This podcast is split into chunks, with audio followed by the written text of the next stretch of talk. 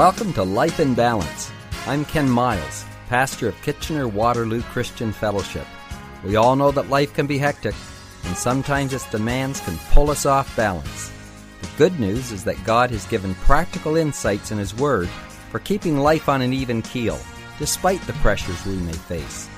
This program is designed to help us understand and apply God's wisdom in our everyday lives. Good Friday, everyone. We are talking about peace.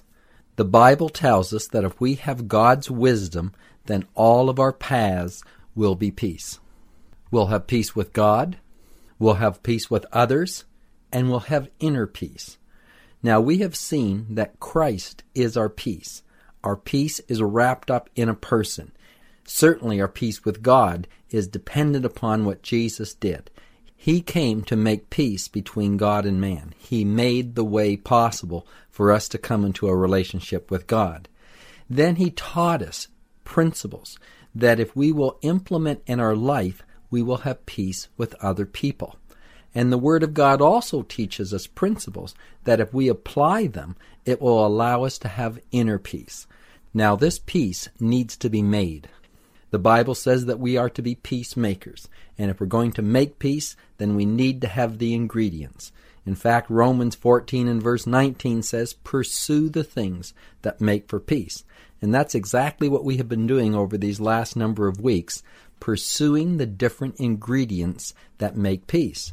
Now, each one of these ingredients combats some aspect that would rob us of our peace.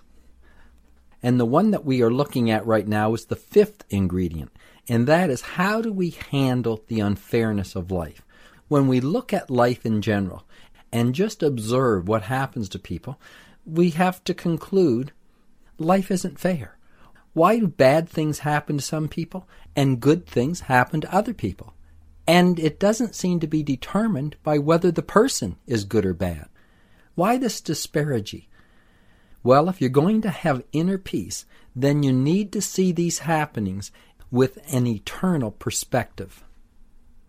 We saw yesterday that Jesus addresses this whole issue in Luke chapter 13. Some people have come to him and told him about the Galileans who were murdered trying to make a sacrifice. And Jesus asked them and said, Do you suppose that these Galileans were worse sinners than all other Galileans because they suffered such things? He says, I tell you no.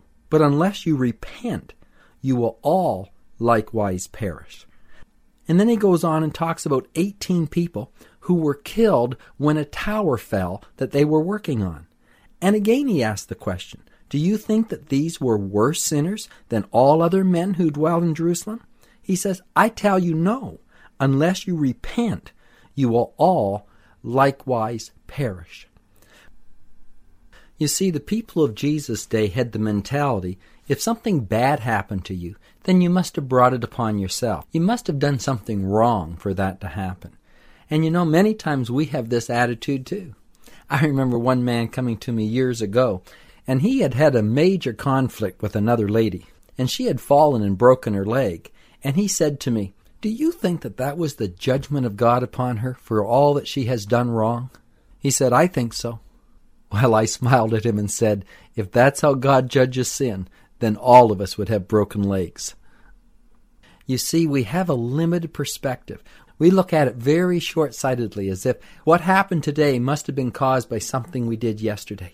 And we're not seeing the bigger picture. We're not seeing the eternal perspective that God has on these matters. What Jesus was teaching the people here was if we got what we deserved, we would all die. The question shouldn't be, well, why me when things happen to us? It should rather be, why not me? Why hasn't this happened earlier? Because death hangs over the head of every person. Death is a result of sin. Death is still working in our body. Now you might say, but, but I'm saved. What do you mean it's still working in my body? Well, the Bible says that we're body, soul, and spirit. And when we come and accept Christ, we are saved. We're born again. Our spirit comes alive in God.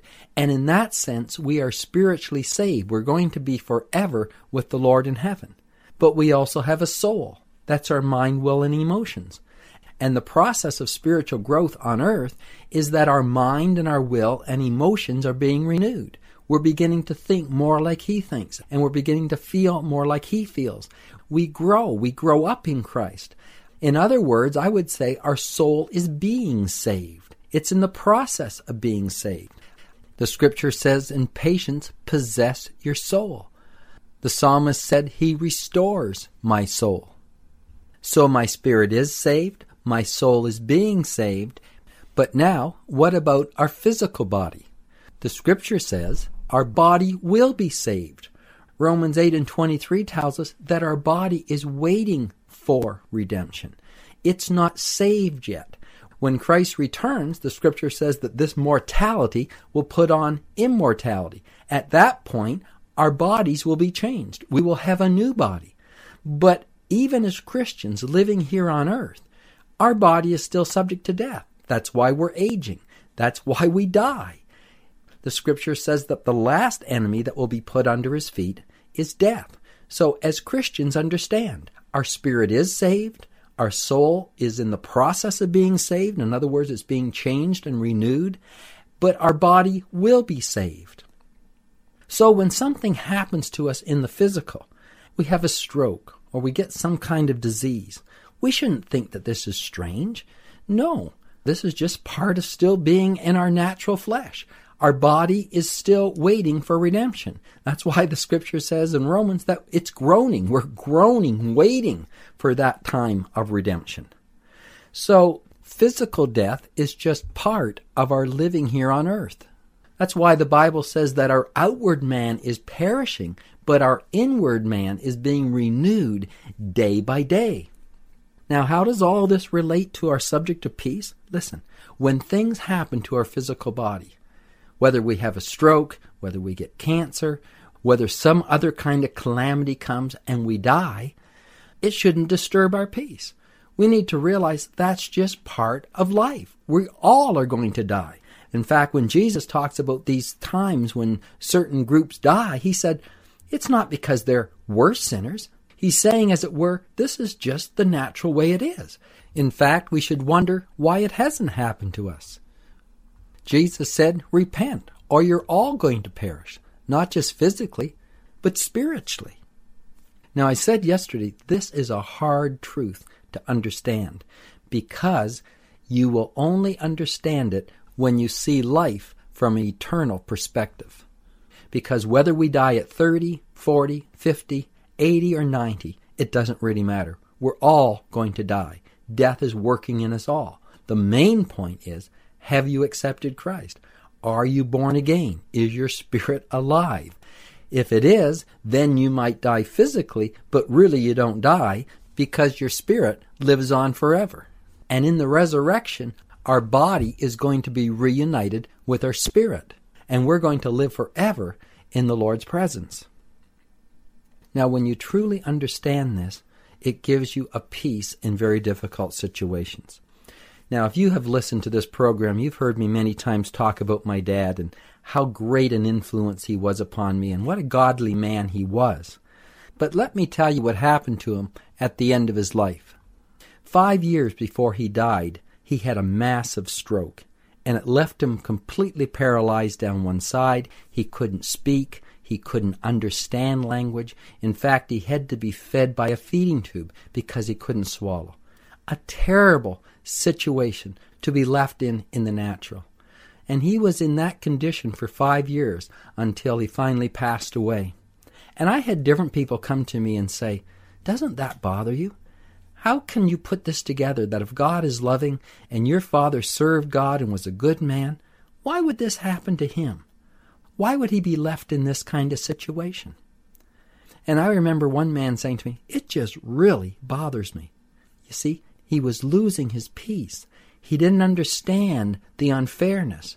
Perhaps if there had been a really wicked person, well, maybe then he could understand. But he knew my father, and he knew the life that he lived, and he couldn't put together why he would suffer at the end of his life like this. But to me, I wasn't puzzled by it. Now, I grieve the fact that he had to suffer and be in that condition, but I didn't lose my peace or I didn't become angry at God or wonder why was this happening to my father. I realized that my dad's physical body wasn't saved yet. It was waiting for redemption. It was still under the curse. It was going to die. But I also realized that his inner man was alive and was growing day by day. I didn't question God. I knew that death is working in us all. It's not a matter of why did my dad have the stroke. It's just a matter of this is what happens. I mean, in the physical, our body's going to die. We cannot have perpetual health. Now, I must add, God does give gifts of healing. There are times when we pray that God just comes and quickens our mortal body and we're healed. I've been healed. I've seen my dad healed of things in the past. But you cannot just perpetually pray for health. If that would be the case, you'd live forever. But the scripture says it is appointed unto man once to die. Because death is still working in our physical body, we are going to die. And many times the precursor of death is sickness and ailments and problems. It's because the body wears out. Now you would say, well, we just believe the Lord. Well, I've already said you can't just perpetually believe the Lord for healing, even though gifts of healing are there. And God grants those at times in His own purposes, and we can pray for that to happen. But I can't just keep rejuvenating every member of my body by prayer, or as I've said, we'd live forever. You see, these are understandings that we need to have in our heart and mind in order to handle these difficult times that come. If not, we'll get mad at God. And we'll say, why did God take my mother when she was 58 years of age?